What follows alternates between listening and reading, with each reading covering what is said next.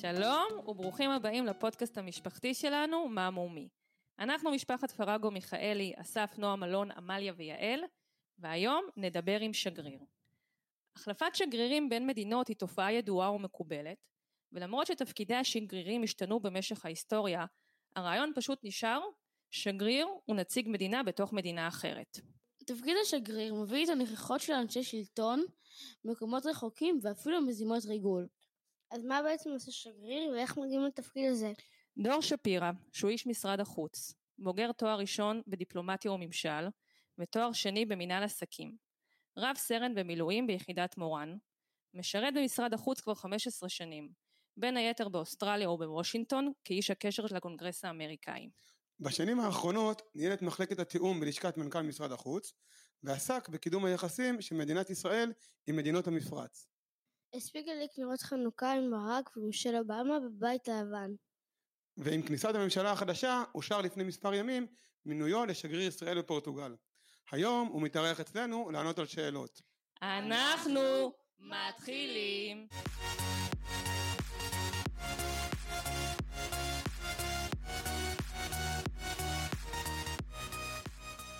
ברוך הבא דור.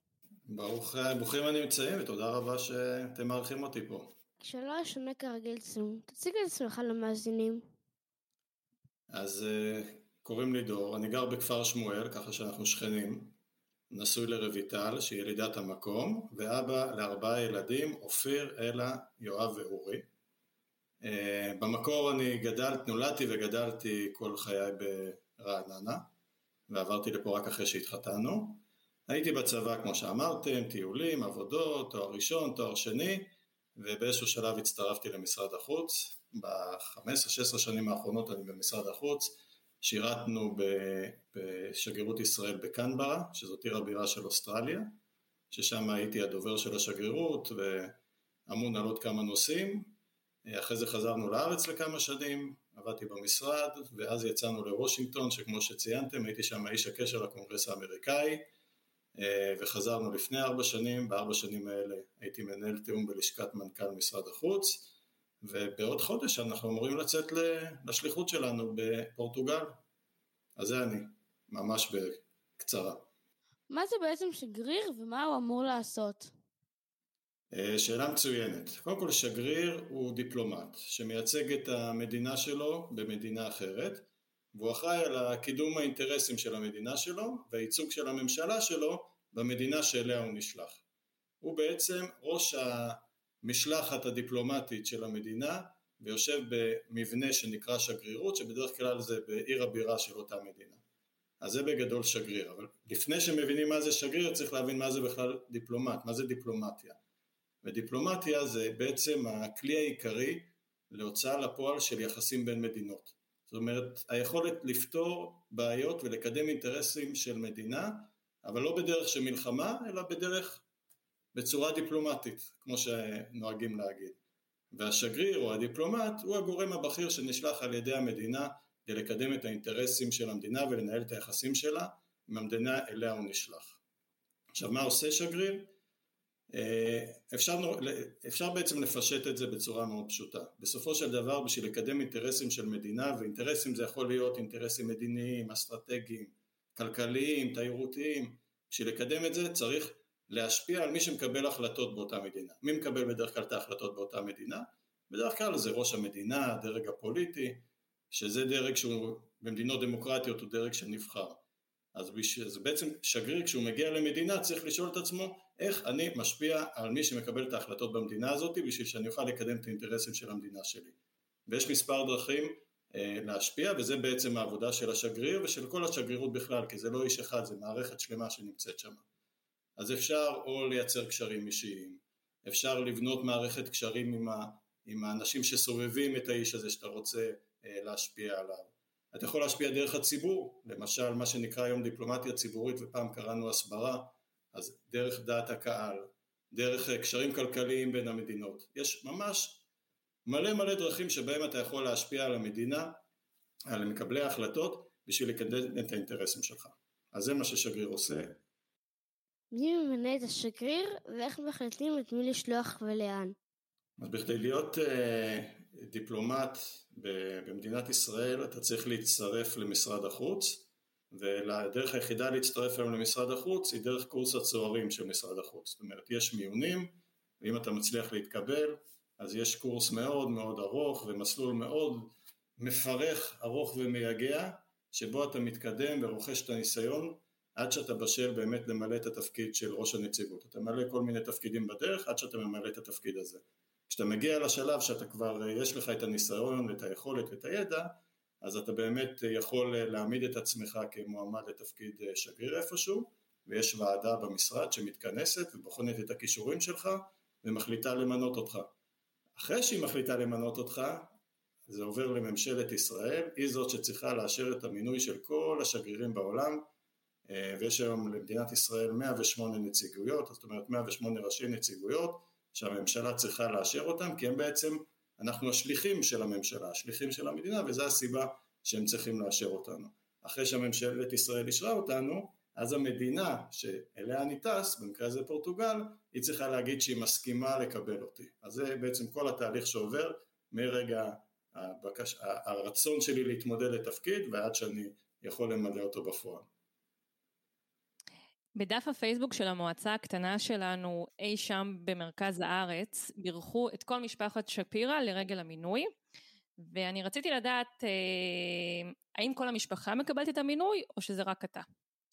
לגמרי כל המשפחה. אני לא מכיר הרבה מקצועות בעולם התעסוקתי שמשפיעים על המשפחה כמו דיפלומטיה. כי בסוף כשאני מקבל מינוי וזה לא משנה באיזה תפקיד ובאיזה מדינה, כל המשפחה באה איתי. זה לא רק אני, זה כולנו.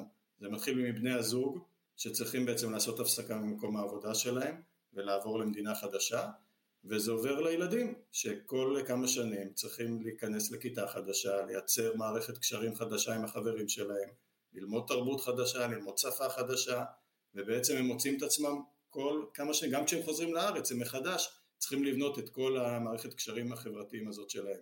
אז תחשבו אתם, כשאתם מתחילים בית ספר חדש, בכיתה א' או בכיתה ז', בעצם ילדים של דיפלומטים צריכים לעבור את זה רק בצורה הרבה יותר קיצונית, כי זה גם כן במדינה אחרת ועם אנשים שהם לא מכירים, כמעט כל ארבע שנים.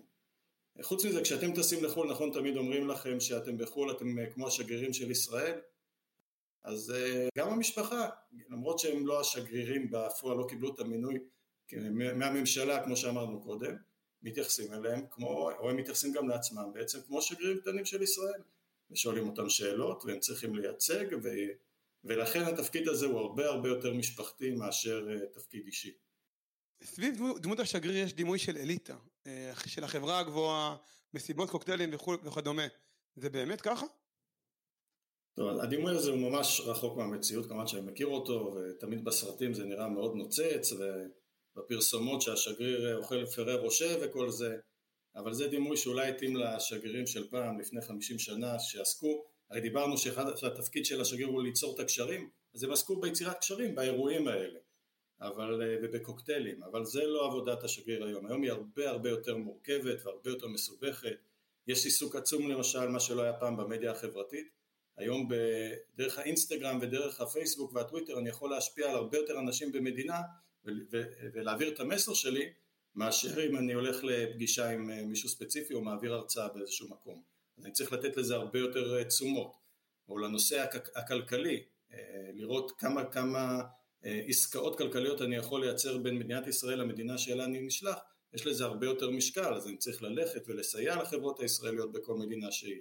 יש הרבה יותר ישראלים שמטיילים בחו"ל, אנחנו צריכים לסייע לכל ישראלי שנתקע בכל מקום שהוא, בין אם הוא מאבד דרכון או שהוא אה, אה, מאבד את דרכו ועכשיו דואגים לו, וגם לא עלינו יש מקרים של פטירות ואנשים שנהרגים וצריך לסייע בהעברת גופות, כי בעצם השגרירות בסופו של דבר היא שלוחה של מדינת ישראל באותה מדינה.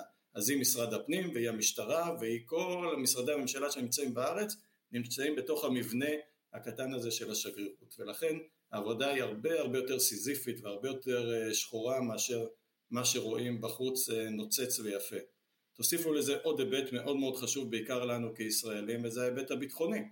שליח מדינה הוא דמות שמייצגת את מדינת ישראל ולכן הוא מהווה למעשה סמל של המדינה. מבחינת גורמים עוינים לנו, ברור לכם שסמל הוא מטרה, ולכן אה, החיים שלנו כנציגים בחו"ל כוללים אה, מעטפת אבטחתית מאוד כבדה, יש מקומות שהיא מאוד מאוד כבדה, זה כמובן לפי רמת האיום, יש מקומות שקצת פחות, אבל עדיין יש מעטפת אבטחתית שצריך להתמודד איתה, ולא עלינו גם היו מקרים לא פשוטים, אני יכול להגיד לכם שבמשרד החוץ יש קיר נופלים עם 16 שמות של אנשים שנפלו בעת מילוי תפקידם, ולכן אנחנו צריכים לעשות כל מה שאפשר על מנת לשמור על האנשים האלה. אז זה לא רק נוצץ, יש הרבה גם כן עבודה קשה ושחורה ומתסכלת לפעמים, אבל אה, זה חלק מהעניין.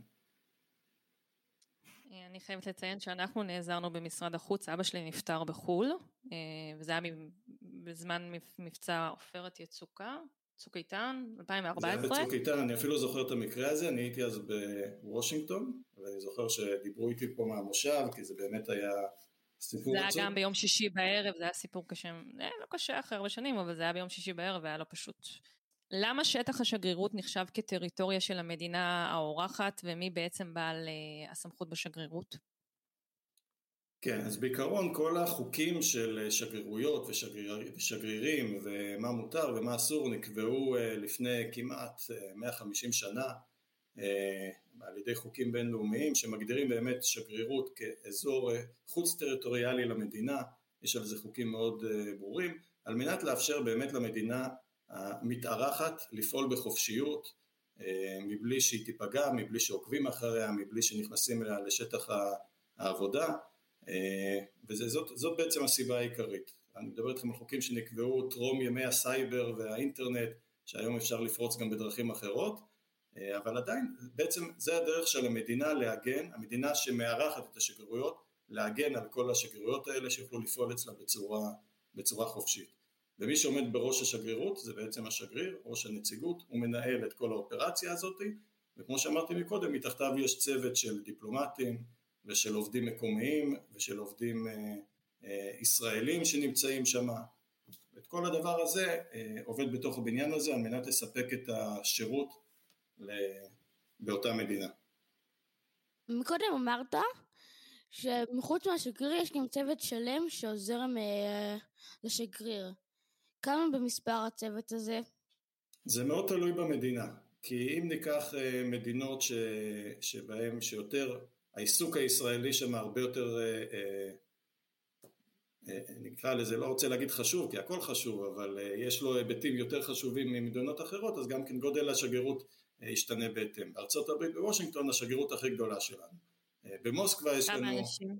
הרבה, הרבה. במוסקבה יש לנו. אוקיי. שגרירות גדולה, בבייג'ין יש שגרירות גדולה, בלונדון, בפריז, אה, יש לנו מקומות, בהרבה מקומות באפריקה למשל, שיש לנו שם רק שני דיפלומטים.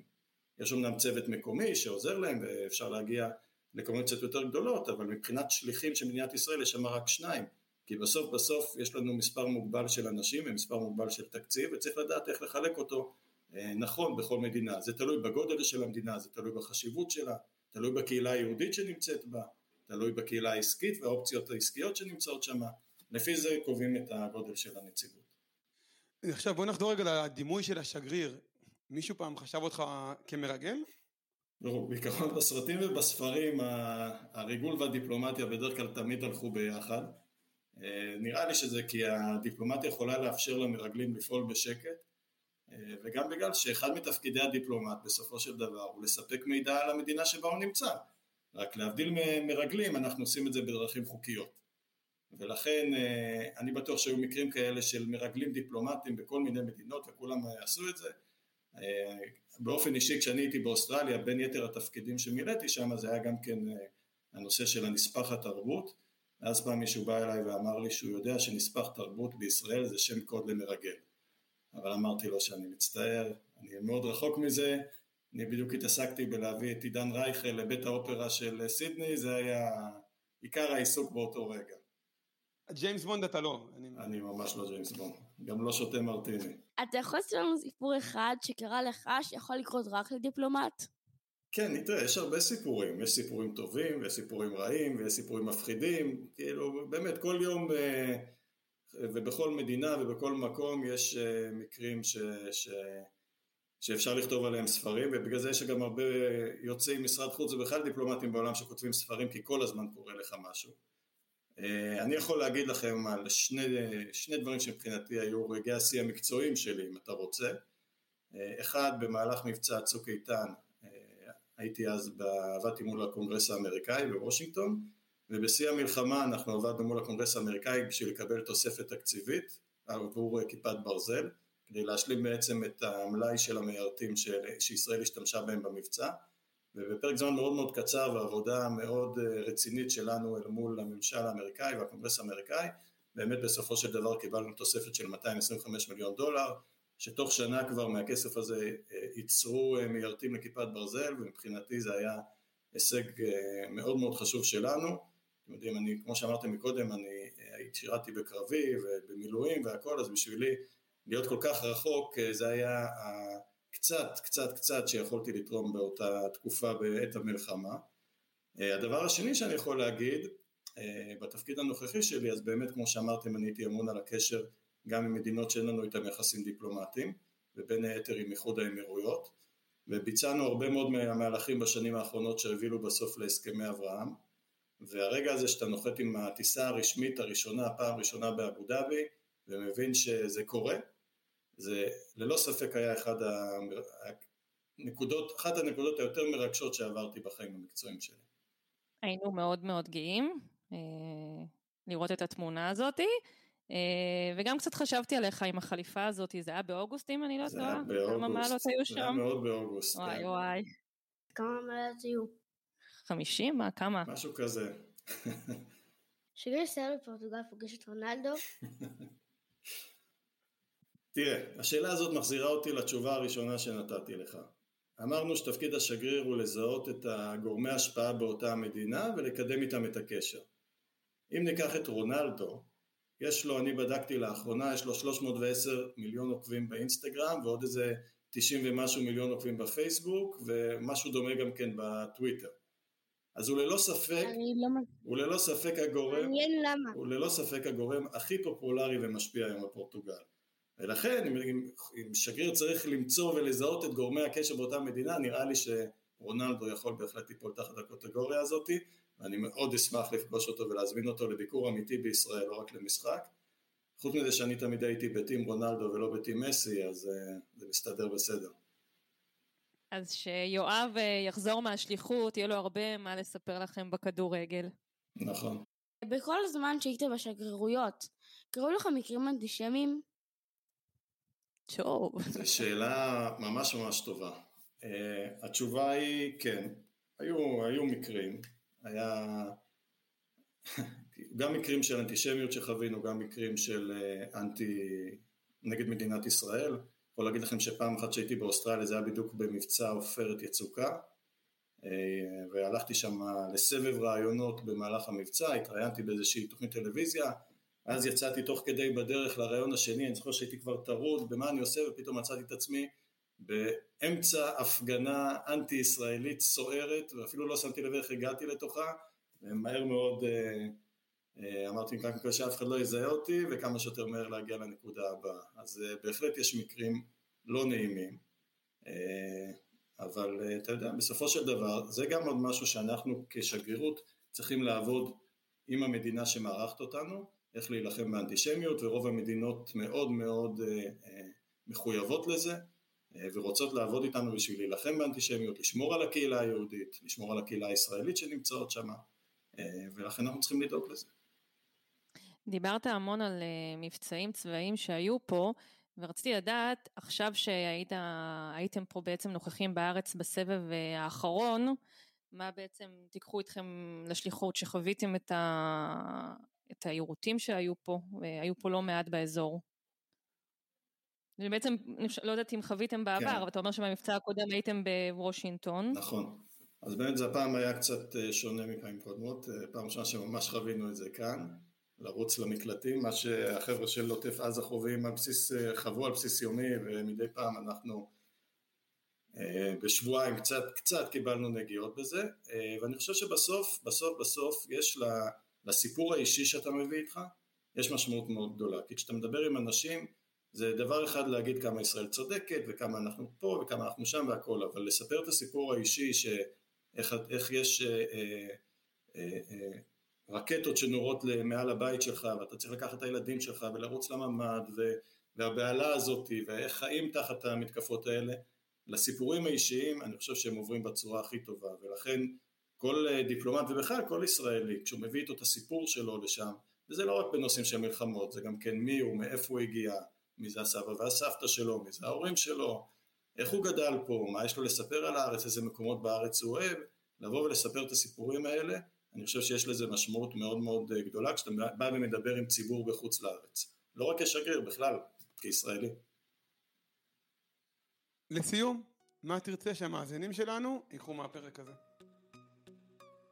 אה, חשוב לי שיבינו שדיפלומטיה זה מקצוע וזה לא סתם מקצוע, בסוף בסוף הדיפלומטיה היא גם אבן יסוד מהביטחון הלאומי של, של מדינה ושל מדינת ישראל ויש לה חשיבות לא פחות מה, מהביטחונית כי אמנם צה"ל וכוחות הביטחון המטרה שלהם להגן עלינו בצורה פיזית אבל לדיפלומטיה יש גם איזשהו תפקיד מאוד מאוד חשוב בלקבל איזשהו גב מדיני מהמערכת הבינלאומית אה, ולייצר את מערכת הקשרים במערכת הבינלאומית שזה מאוד מאוד אה, אה, עמוד חשוב ואבן יסוד בביטחון הלאומי של המדינה. ולכן חשוב שאנשים יכירו את זה.